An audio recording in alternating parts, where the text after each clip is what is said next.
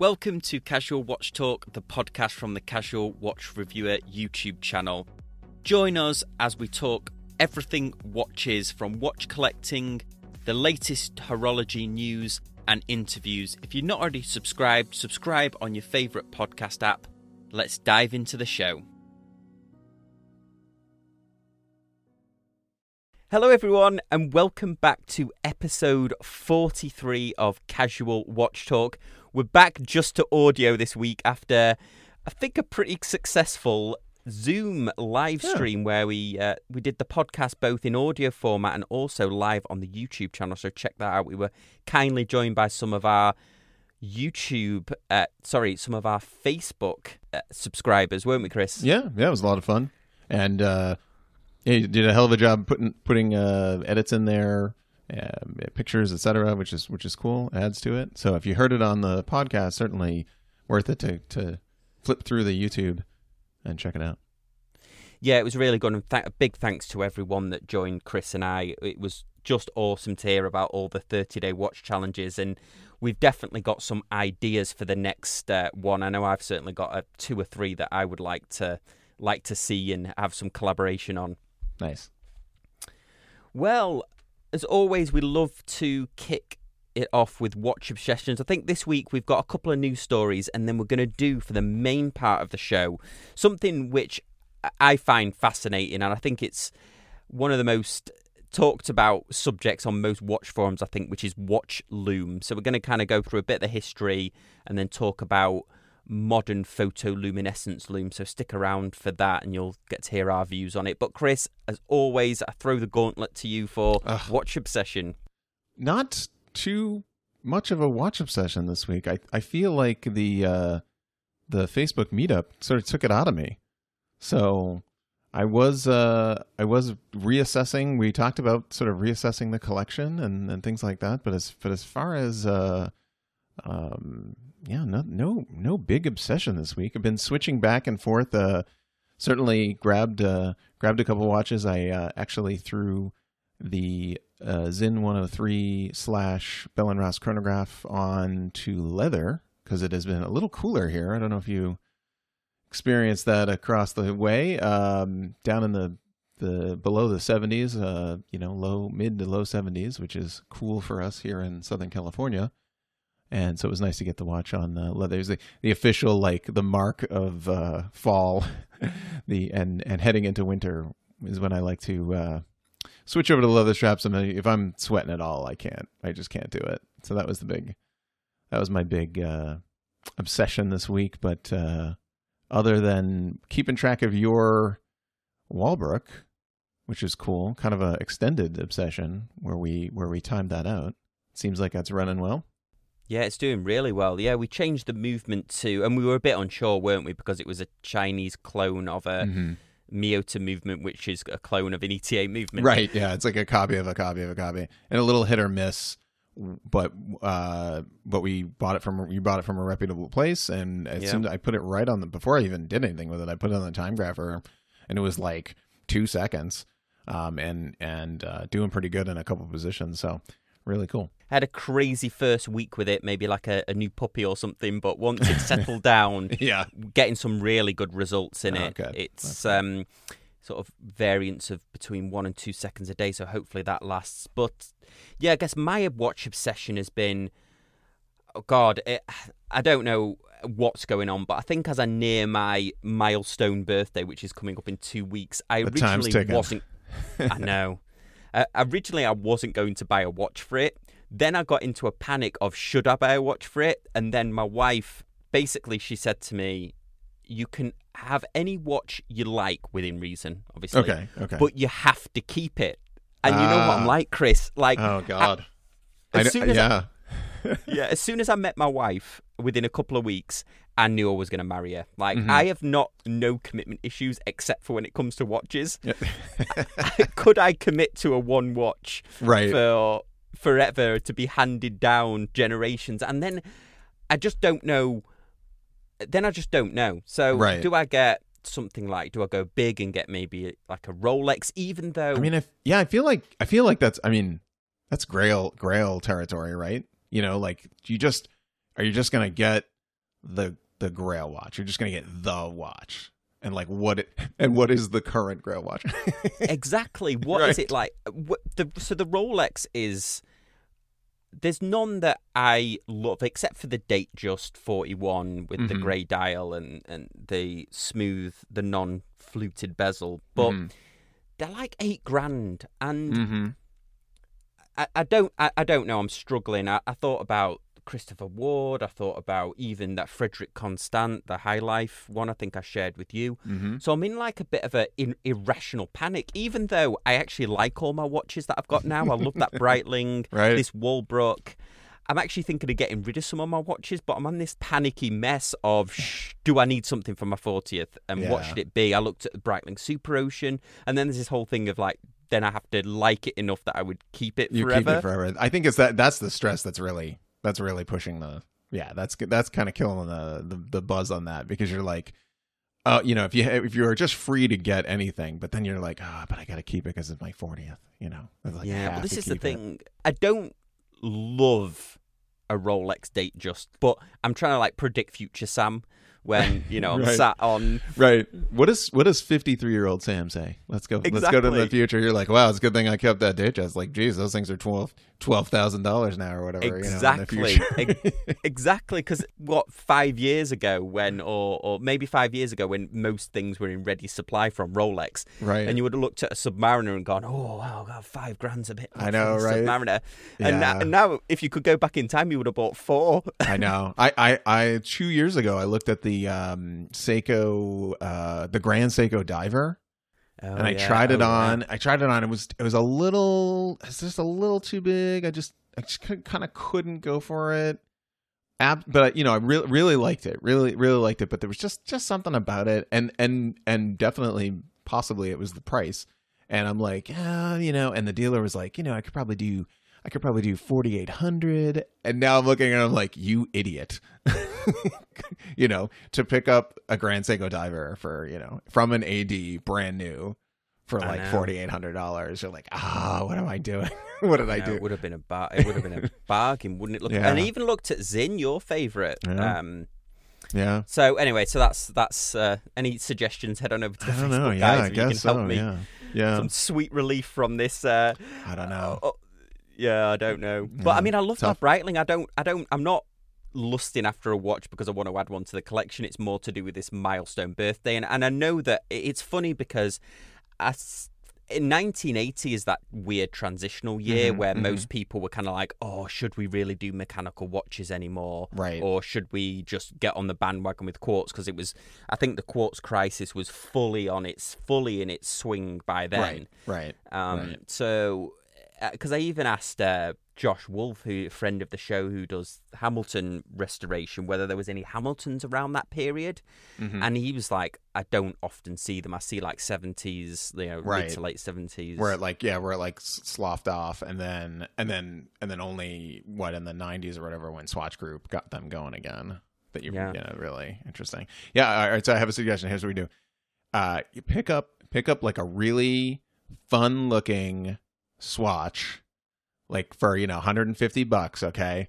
And then and then just don't say anything and then go spend five grand on something else.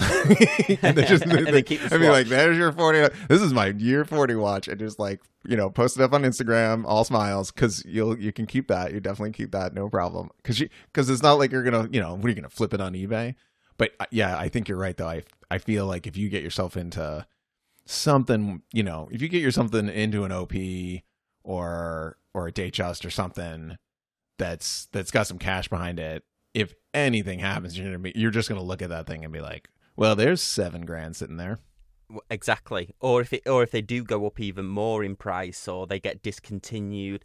I mean, I even really seriously. Look, I know I give Bremont a half-hearted hard time on the on the channel sometimes, but mhm. I looked at the Bremont. You you can get them secondhand for. There's ones that are a year to two years old that Okay. are nine hundred less than retail it's great on, and especially like in the UK because I imagine most of the Bremonts that are being sold come from the UK, and Mhm, we yeah. we have to pay a twenty percent VAT on top of that. So Right. they're taking a significant hit on these. But even secondhand, I think some of these Bra- Bremonts are gorgeous. The, the divers, I still think they're a tad too expensive. Mm, yeah, Um, yeah. I- But at I- least you you're know, getting it. At least if you go used, then you're not wor You may be less worried about the the dents and scratches. Yes, that's true. Um, and then you gotta, you know, you'd you'd get a decent deal on it, so you don't have to pay the depreciation on it. So then you're not looking at the de- sitting the depreciation sitting there. so that's a tough one, Sam. Yeah, it really is. And, and the more I learn about Breitling, I, I don't know what I ever thought of Breitling originally, whether I just Mhm. thought it was a bit flashy, blah, blah, blah, and it's kind of a, the whole pilot thing that they were milking. But the more I learn about the company and how they make the watches, there's a fascinating documentary on, there's a fascinating documentary on, on Netflix, but it's, sorry, not, not Netflix, on YouTube, but it's made by one of those like how it's made type TV shows. Oh, okay. So the guy like narrating it really has no idea about watches. yeah, yeah, so he's he just keeps reading calling, off the list. Yeah, keeps- yeah, he keeps calling the dial the face. Oh. It's so annoying, and like there's other things that are like right. at Right. least have done the modicum of research on right. this, but it's actually quite good. It goes into a lot of the history. I need to do a proper uh, when I review my Breitling B1 properly. I will Okay. do a little bit of history because Breitling, be I think, has got one of the most fascinating histories uh, going. But Yeah. anyway, All well, right. let's um let's do a couple of news stories from this week, and then we'll we'll do a quick break and then jump into our main topic. So, Sounds good. first news story: Have you seen the new in-house Oris? This movement that Oris have made, it's apparently got a five-day power reserve. Five it's gonna be day. It's amazing, Wow, isn't it? that is- and then yeah. COSC. Uh, well, it, it says it will pass COSC standards. It's like minus three to plus five seconds a day. Okay. Uh, but Scottish Watches picked up something straight away from the movement. And uh, Chris, what, uh, did you Yeah, notice it as well? I I didn't I didn't uh I didn't pick up on this, but So, if anyone's seen this movement, it's called the Caliber 400. It, it's a pretty looking movement. It's it's not heavily decorated. It looks extremely industrial, and there's a lot yeah, of writing clean. on it. Yeah, clean would be my description of it. Yeah. Yeah, that's a great, great description. But when the rotor's in a certain position, and Scottish Watches did this on their Facebook group, it actually looks like the outline of their famous bear logo that they use for their charity endeavors. I can see So that. the ears, the eyes, and the mouth. Yeah, like the two gears, the two main looks like the two main power gears are, are sort of poking out on the sides, look like little ears, and then the jewels. Yeah, totally. And the and then the way they sort of circularly uh, cut the uh, where the balance was. That's cool. Yeah, it, it does look more like a smile each time they do Yeah. it. But so I'm not sure. Let us know on the Facebook group if you know this. I was trying to do some research before, but I can't. I can't see what watch it's going to be in. But they are Yeah. offering a 10 year warranty on it. So Wow. So uh, yeah, that's a five. So five days, hundred and twenty hours of power reserve. So I I think, and I'll have to do some more research in it. It looks like it's uh, look like it might have two barrels in it. Is what I think. Maybe I'm Yeah. wrong, but No, I um, think the gears, the two ears yeah, I think so. uh, yeah, I think so. But uh, that like that amount, like it's it's interesting to me. Just working, you know, uh, fun time modding, working on watches. I mean, I I know the like the amount of energy that's stored in that little barrel spring. You, once you once you wind that thing forty times, uh, there's some there's some serious torque there that's ready to that's ready to pop out, and uh, I cannot imagine how much torque is on the gear train with a with a fully wound 120 hour barrel. that's little little metal grenade ready to go off there. There's a that's that's a ton of uh, energy in there. It's fascinating. Yeah, it's going to be really interesting to see what watch that comes in. Uh, next news story is Bell and Ross, their BR05, which I think it was fair got a bit of a, a bit of a trolling when it first came out bit. because it was a little little tad like a Nautilus. But have you seen the new chronograph version that Yeah. they've released? Yeah, I did when it uh, popped into my inbox. I it looks it looks pretty good. I like it in the I like it in the blue. Um, with the uh, with the smaller markers. One of the things I didn't uh, like f- of the first release was the uh, blue didn't have the smaller minute track markers. So they so the they only came in in a the only one uh, on black they did that. And so with the chronograph, now they they sort of have the identical dial. Um, and I like the I like the individual little minute track. I think it looks a little more sporty, a little more useful because I feel like if you're gonna, you know, this is a very uh, this is a very TJ comment, but like if you're gonna put if you're gonna have a chronograph, you kind of need like markers where the hands line up exactly with the markers, so you can actually count the seconds and not be, you know, and and not be for show. And and Bell and Ross has, has done it here with uh, you know, looks like the seconds hand lines perfectly up with those markers, and it's got a uh, constant sixty and then a thirty minute on the left hand side, kind of opposite to how typically it is, but I didn't realize that about the second on the outside track that you said Mhm. before on that on the previous watch. It reminds me we were having a really interesting conversation over on the Facebook group about the little details in a watch that can ruin it for when you buy it. And then I sort of proposed the question. I think we need to move this into a maybe maybe another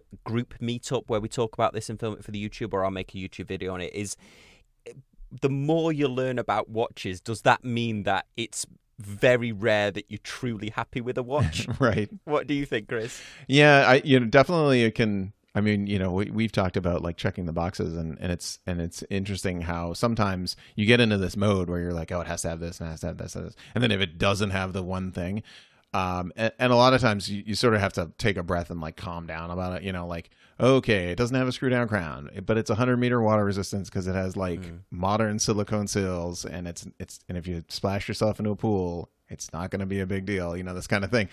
Uh, so it's these stats that you're kind of like as you learn about watches, you have to like let go of some of this stuff. But uh, speaking like speaking of nitpick stuff, I will say uh, I truly feel that uh, the way Bell and Ross does their date wheel is amazing. If you're gonna do if you're gonna do an offset, make it so that the date is horizontal, and so they have a 4:30 date, but it's it's it's uh, perpendicular horizontal to the rest of the dial. So when the numbers pop in there, and they do that with all their uh, their vintage line too. My my uh, V2 uh, GMT is is that way as well. Not that I can see that little number now that I'm getting older, but uh, but it's there. I don't like. That version of your watch with that blue and grey dial is that's something else, that isn't it? I Yeah. was looking at that this week. Yeah. The uh, I the only for me, when I when I glanced at it, I was like, oh, that's that's you know fun color, fun color.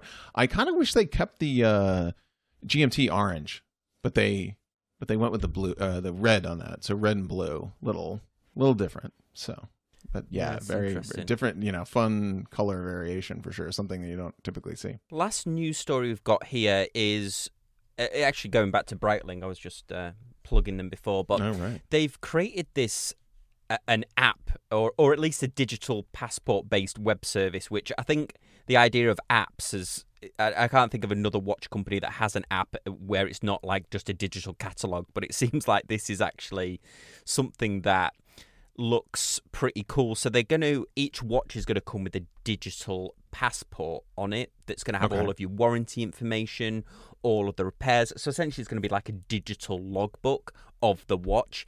And the idea of this is not only is it going to be obviously excellent for owners, but when it comes into the secondary market, then you're going to be able to share this information with it and authenticate the watch as well, see whether it's stolen Hmm. and things like that. I think this is a great idea. They trialed it and now they're actually rolling it out now. I think it's a fantastic idea. Yeah, yeah, exactly. I mean, I think this is something that um, many Swiss watch, you know, uh, companies are not are not really they haven't really uh, tackled.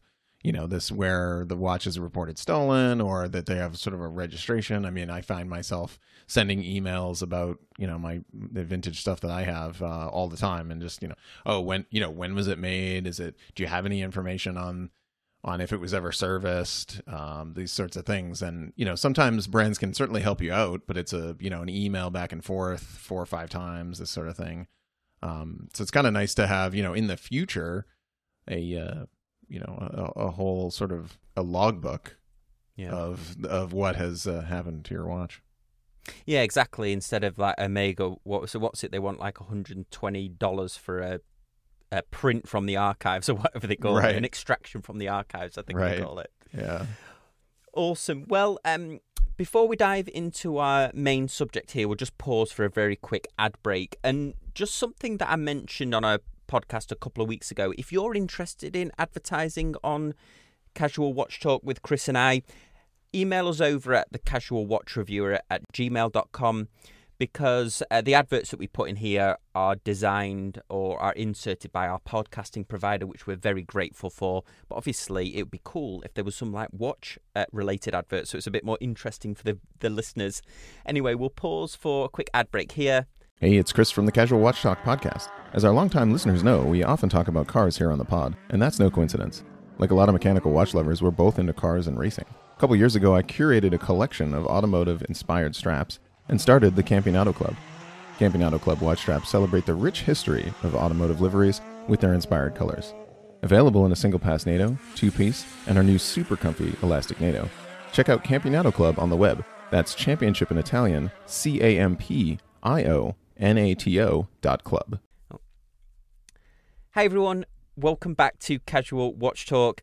So, for our main subject today, we're going to be talking all about Lume.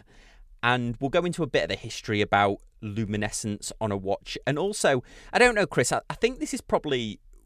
I know there's a lot of controversial watch subjects, isn't there? But Lume is quite a controversial subject, isn't it? I think. Yeah, yeah. I feel I feel like it is, and it, it and it also it sort of breaks off into.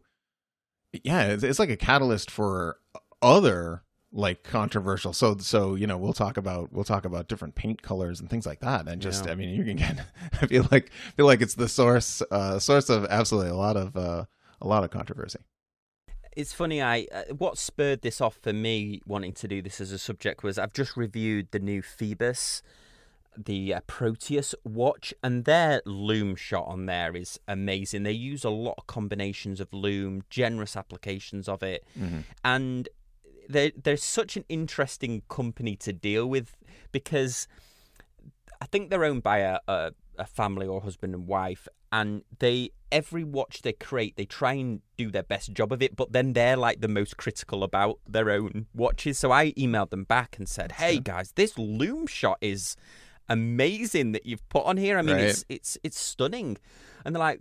Well, yeah, it's we think we can get it better. It's not our best, and I'm like, well, okay, well, I look forward to reviewing that one like- if you can get it better. it's like green flashlight in the in the middle of the you know you know Yeah, it's Wow, fantastic. I, re- oh, yeah, I'm a big big fan of that brand. Okay, well, let's talk a bit about maybe the history, and then Chris, I think you can take us through to modern day. So, when we think of luminescence on a watch or lume on a watch, we there's it's, there's been several different generations of this. So originally, of course, uh, when watches were first invented, there was obviously they were very hard to see in the dark. You had watches in airplane cockpits, uh, things like that. Other instruments that did need to be seen in, especially in wartime, in the dark, especially when you couldn't have you know Mhm. lights on. So there was first of all you had what was really known as radio luminescence. Mhm. So what we'll mainly talk about today is we're going to talk about photoluminescence, radioluminescence, and Mhm. but we're not going to really touch on electroluminescence, which is things like Timex Indiglo or what's on my Breitling watch, Chris. right The, right, um, right It's electrical that's agitating the right the to make it luminescence. So radioluminescence originally started out with, in fact, from Marie Curie, really, Mhm, yes and the discovery of radium, which is a naturally occurring material that can be mined. Mhm. And then when it's mined, they notice that hey, this thing is glowing, and they, that was great discovery of the time. Yeah. Was wow, let's this this stuff glows. I think it's got a half life, sixteen hundred years correct. or something. Yeah, that's correct. Yeah, I mean it's it's it's fascinating because uh, Marie Curie's belongings are still radioactive. so so like uh, there's that. Uh, I think it's a I don't know if it's a you know her laboratory like the doorknob in her laboratory is just like still still off the charts radiation from that. So and and I. I it was, you know, it, they started putting it in everything yeah. you know, because it was that solution that would glow. And I think they did it before they even really started to, to research or understand any sort of health effects.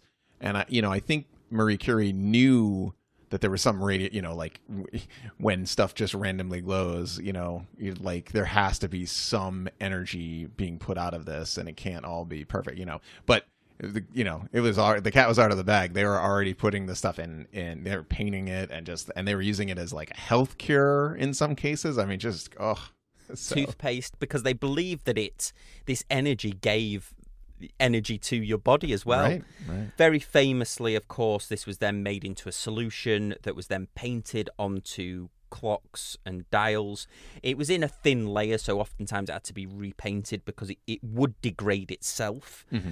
At the time, it was an absolute revolution, and then soon to be found out years later, especially these these women that were in the factories painting this luminescence on who were hmm. painting it on by hand with a paintbrush. They were giving the paintbrush a, p- to a point in their mouths. They mm-hmm. started getting horrendously ill from it Mm-hmm. Yeah, cancers yeah, throat mouth cancers cancer, mouth throat cancers cancer. Yeah, yeah. uh, this is a fascinating book, I believe. I think they may have made into a movie as well, all about the Radium Girls. I've talked about it on the channel before. I'm actually going to make a video about this subject because I think it's, I think it's, it's a very interesting period in time. And I, I believe I was watching Federico talks watches and hands. His watch maintenance guy was said that when he was going through watchmaking school they would show them pictures of like x-rays of people's bones where you could almost see like a watch dial imprinted on their bone because the oh, radiation had come through a wristwatch. You know you breathe that stuff in. So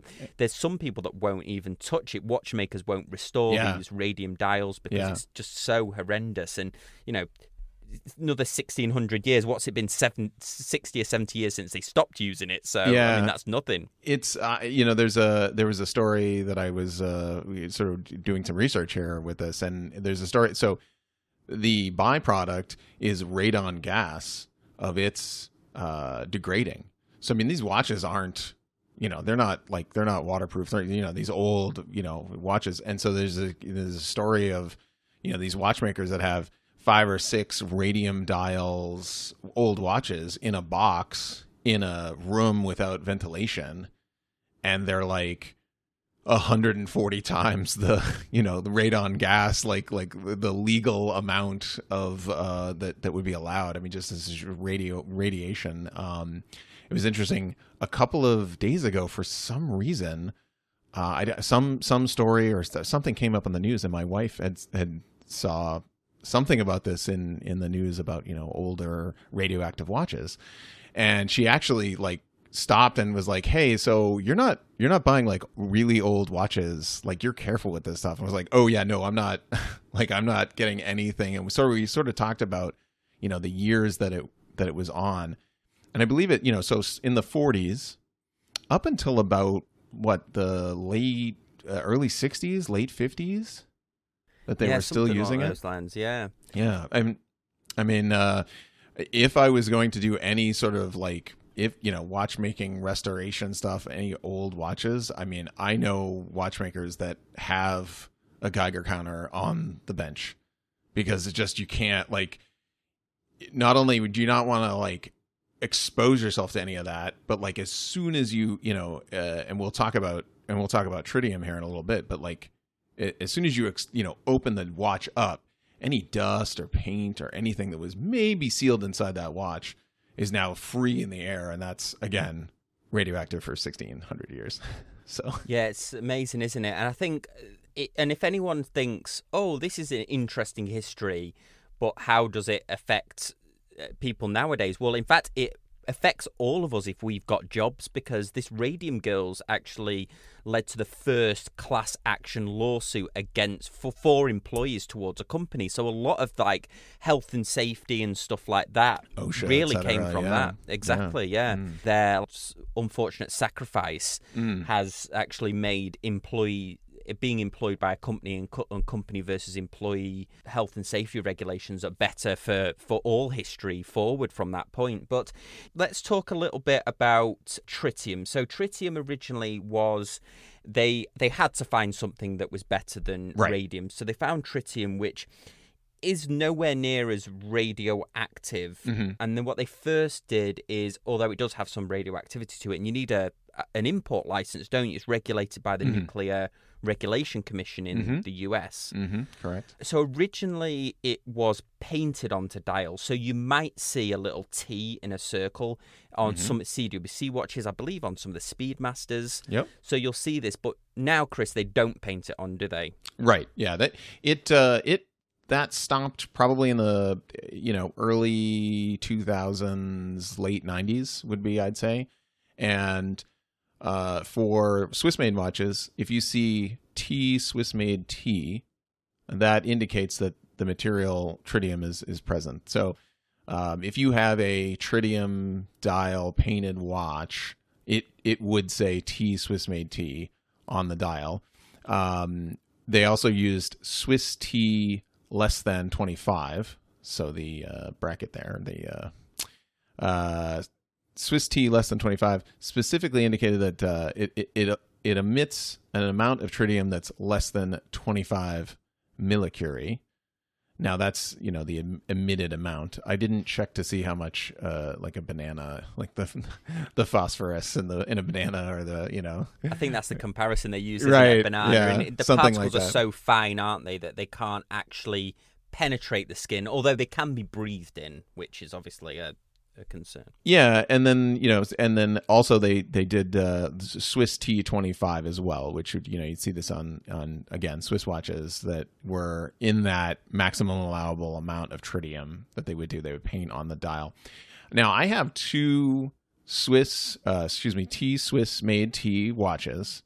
They are my Sinn 103 slash Bell and Ross and my Sinn 144 Bell and Ross and it's interesting because uh, only a few years difference. So I I sent a message to Sinn asking, you know, can you give me the manufacturer date? And they placed the 144 that has it has almost like a golden warm color, and so much like uh, radium, or not much like radium, but like like radium, tritium breaks down the uh, paint that it's mixed with and sort of gives a little gold. Radium, I think, turns it like brown, you know, whereas tritium sort of has a like a golden hue, and it will it will eventually you know it will eventually change color, and depending on how much like exposure to UV or light that it's had, it will you know different colors will come out of it.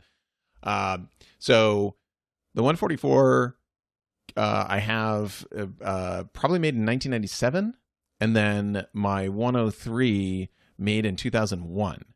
And what's interesting is is just in the three four years there, um, how different the application is. So the older 144, it it's got the I mean just the great that vintage color lume that sort of everyone's after, but in this case it is an authentic vintage color lume.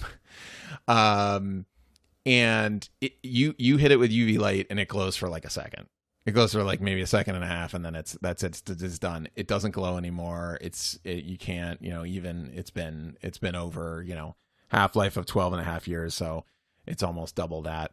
Um, so we look at the the the 103, the newer built in 2001, and I I don't I don't quite know if it is actually tritium because I think they either used a mixture with some luminova, but it glows completely differently. I mean, it, it has some sort of yellowing, a little bit of yellowing, but but nothing like the the watch um, that's from 1997.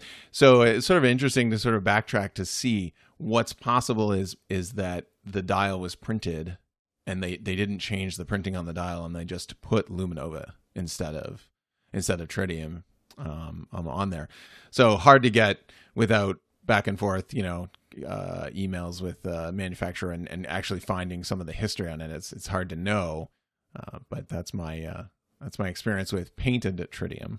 Yeah, so you will see tritium. They still use tritium now, but they Mhm. don't paint it on, do they?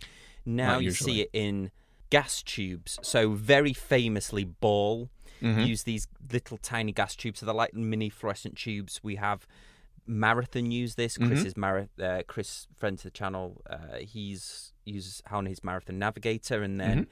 some of the tougher watches. So, do you want to explain that process of what Yeah. those are? Yeah, so the idea is um, so tritium much less radioactive than radium, much much much less. Um, still has you know still has some radiation, but but uh, the sapphire crystal and the case of the watch pretty much stop all of the radiation that was coming out of tritium. So only when you're working on a tritium watch where you're you know directly exposed to and i want to say exposed but we're talking again 25 millicurie here so a very small amount of radiation um, you know obviously don't want to you know touch any of the paint etc but um, so the industry decided to move to these the little vials basically t- small glass cylinders that are filled with a gas mixture and it's um it's tritium but it's also you know what makes tritium glow is the the phosphorescence material that that's mixed with it in a particular you know chemical. Um, so it's not it isn't the tritium glowing itself. It's it's pinging off of whatever it's mixed with. And that's how they're able to make like a bunch of different colors. So you've got you know greens and blues and reds and yellows and oh, orange as well orange. yeah orange as well exactly. Um, and the industry fe- felt that it was safer because now it's now it's encased in glass. And so it's not and and also being inside the watch. So it's sort of like double casement. Um, so it, you know, little uh, uh more often you will see that. The trade-off with tritium is the pros are that it glows constantly. It doesn't need charging under light. You don't need to see it. But then the disadvantages is that the tubes then restrict how design wise you can put them onto mm-hmm. a dial, don't they? So ball, you'll very commonly see that they have some of the numbers that are made of tritium tubes, but they look almost like digital numbers, don't right, they? Because they're right. having they to sort be of... made out of these. There's no curves or yeah, exactly right. I they I mean they are. I would say they are taking that uh, technology to the eh, you know to the absolute limit. I mean, they like color wise, they'll they'll they'll use six colors on a dial like of, of different glow, um, and then yeah, spell out all the different numbers and it has that sort of look to it. Um, so yeah, you're a little limited in what you can do, but but the, again, uh, will glow for always and will glow for 12 plus years. So. So then we move on to what I'm sure everyone will be most familiar with, which is what's known as photoluminescence.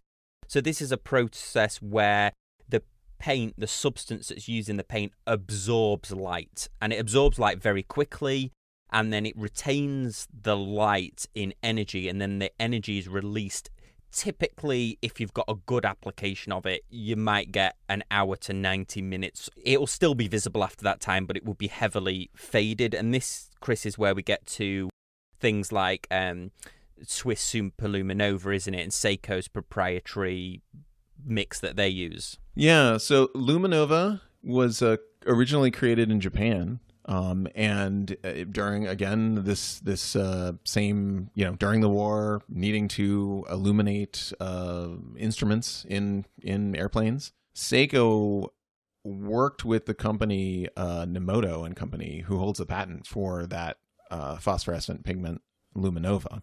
I was actually surprised to learn that they didn't pick that up until uh, about 1993 and you didn't really start to see that on on watches until you know 93 94 LumiBrite, um, and it's in, and it's essentially a you know Seiko made distributed product of Luminova.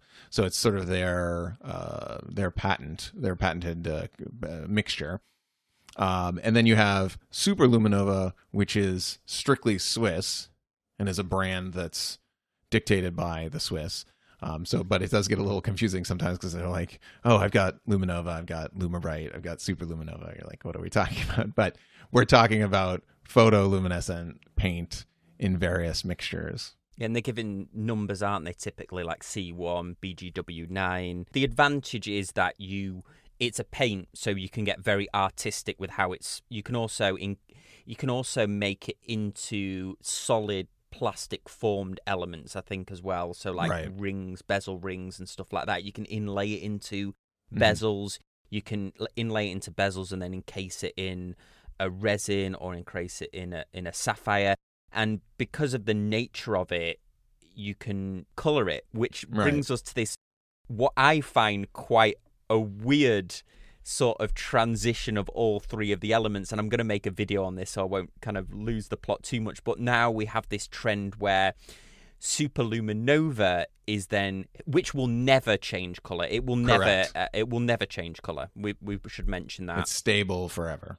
Yeah. yeah, it will never patina. We now get this weird sort of crossing of paths where Superluminova is then aged to look like decaying radium, Right. which gives this peach, or depending on, you know, you've got.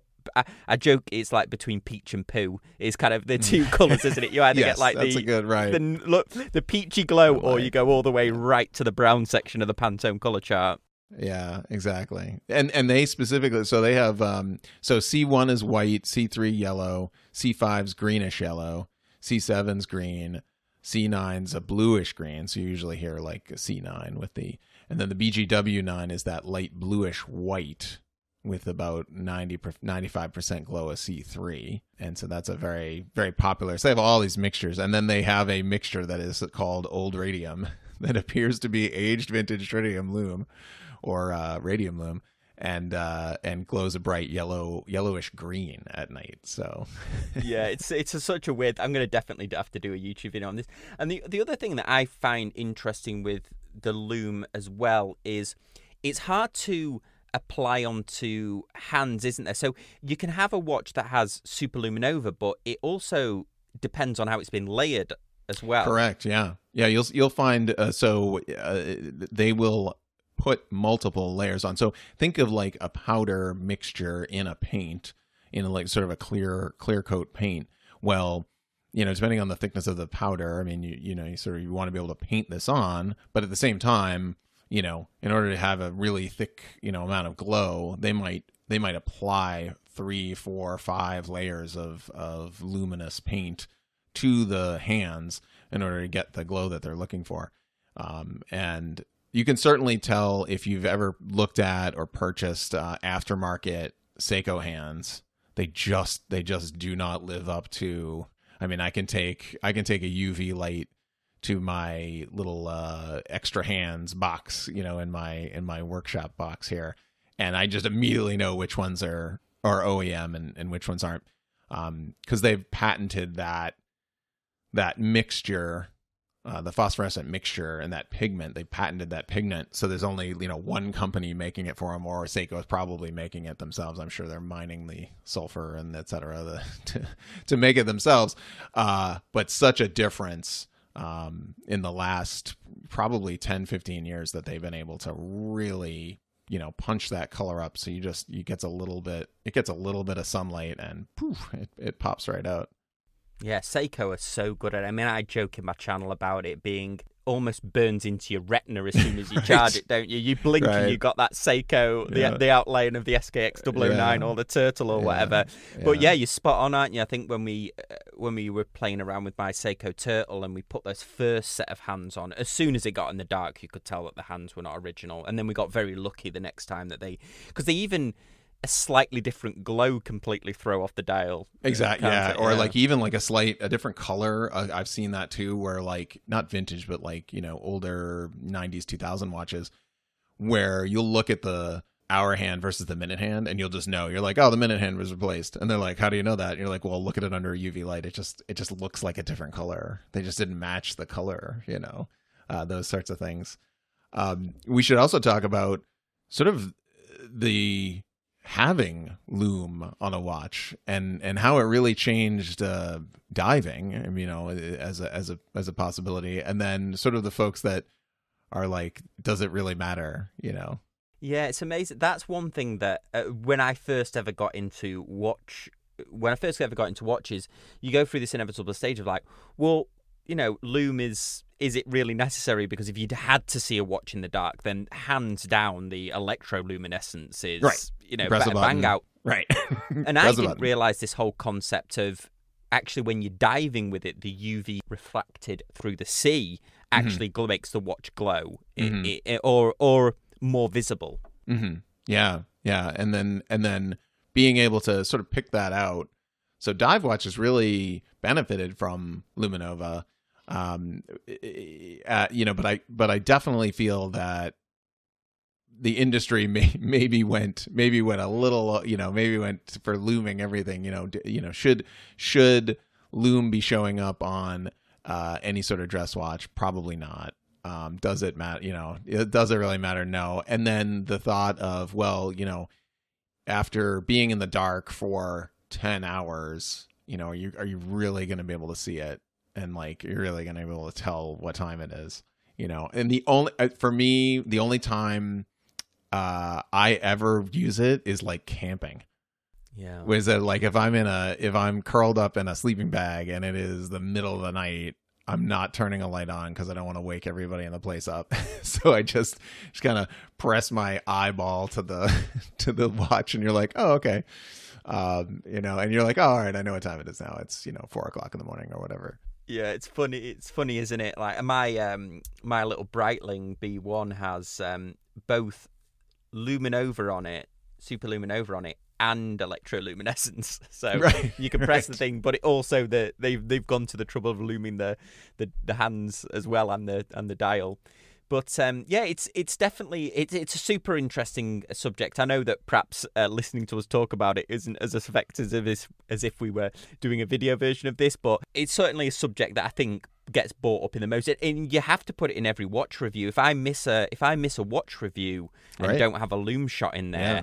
then Yeah. rightly I'm called out on it. It's Right. something that's a big buying factor for people. Yeah, I think so. I think so. I, you know, yeah. For for me, I, I I think it looks cool. I mean, it's a cool technology. But as far as like practicality, you know, yeah, I would. I'm not.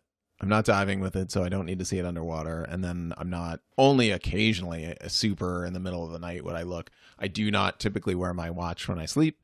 So again, just for camping and stuff, I would, you know, it would be a benefit. But uh, It's an interesting trend, isn't it? I think you've got to be careful as well if you're going to inlay the luminova into a into a bezel. You see a lot Mhm. of people that either encase the bezel, it's they they put the lume on and then encase the bezel in like a sapphire or a resin or something Right. like that. You've got to have a good application of it. Yeah. paint it straight in there. I had a uh, 12 hour uh, ceramic bezel that was that had was lumed. They had a sort of a caveat where they where they you know uh, a scent with it that was like, hey, so just to let you know, like if you use like heavy duty soap, you could literally just wipe away, you just wash away the luminous coating on this. So you got to be careful, like of like how because we just like it's we we coated it with like a single layer of lacquer or whatever, and so eventually that'll start to fade. Uh, Going kind of going all the way back to what we sort of start, started talking about in the beginning, where it's like a showstopper. I feel like sometimes people give the the lume, you know, maybe maybe too much uh, of a of a bit of a part of a watch, like it's too important. I I would agree with you a little bit there. Yeah. you know where they're just like oh well I- you know oh well i love the i love the sapphire and the domed and it's screw down crown and it's got the stats and it's got this you know movement and it's fantastic. Oh but but they didn't you know they didn't lume this part of it or they had this weird you know. And i guess for you know if, for some folks that are that need it require it um you know we were certainly talking about like tj in the cockpit you know uh, if the if the if the lights go out in the cockpit, you need you need to be able to see them. You need to be able to look down, start your chronograph, and know how much time has happened. so Oh, exactly, and that's why he was he was loving his uh, the the, navi- the navigator, the marathon navigator, because of that tritium. right, Uh, and a lot of military watches you see, or at least ones that were design uh, designed for a military purpose, have use tritium, Yeah. don't they? yeah, exactly. I, I I think that yeah, for me, I mean, for me, definitely, it's a it's a nice to have, but it's not a game changer. Like it's not a, it doesn't break the watch if it if it doesn't have a, a app. You know, I think uh, my old uh, Hamilton khaki. I think sometimes people get sort of upset that the lume is not as you know there isn't there's hardly any lume on the Mhm. on that watch. But again, it's a field watch, and at four o'clock in the morning, if you you know look at it and you're you know it's completely pitch dark, you can tell what time it is, and that's fine. Yeah, you're not going to dive with that watch; it's going to be fine. Yeah, if it was so crucial to a function of your life that you had to see it in the dark, then you would just buy a G Shock, I guess. Right, yeah, exactly, right. The flippant again, response to it. yeah, yeah, get it. Awesome. Well, that's been a really fascinating subject. So, guys, let us know what you think over on the Facebook group. We're building up quite a cool little community there. As always, we really appreciate you listening, and we'll see you next time on Casual Watch Talk. Thanks, guys. Bye.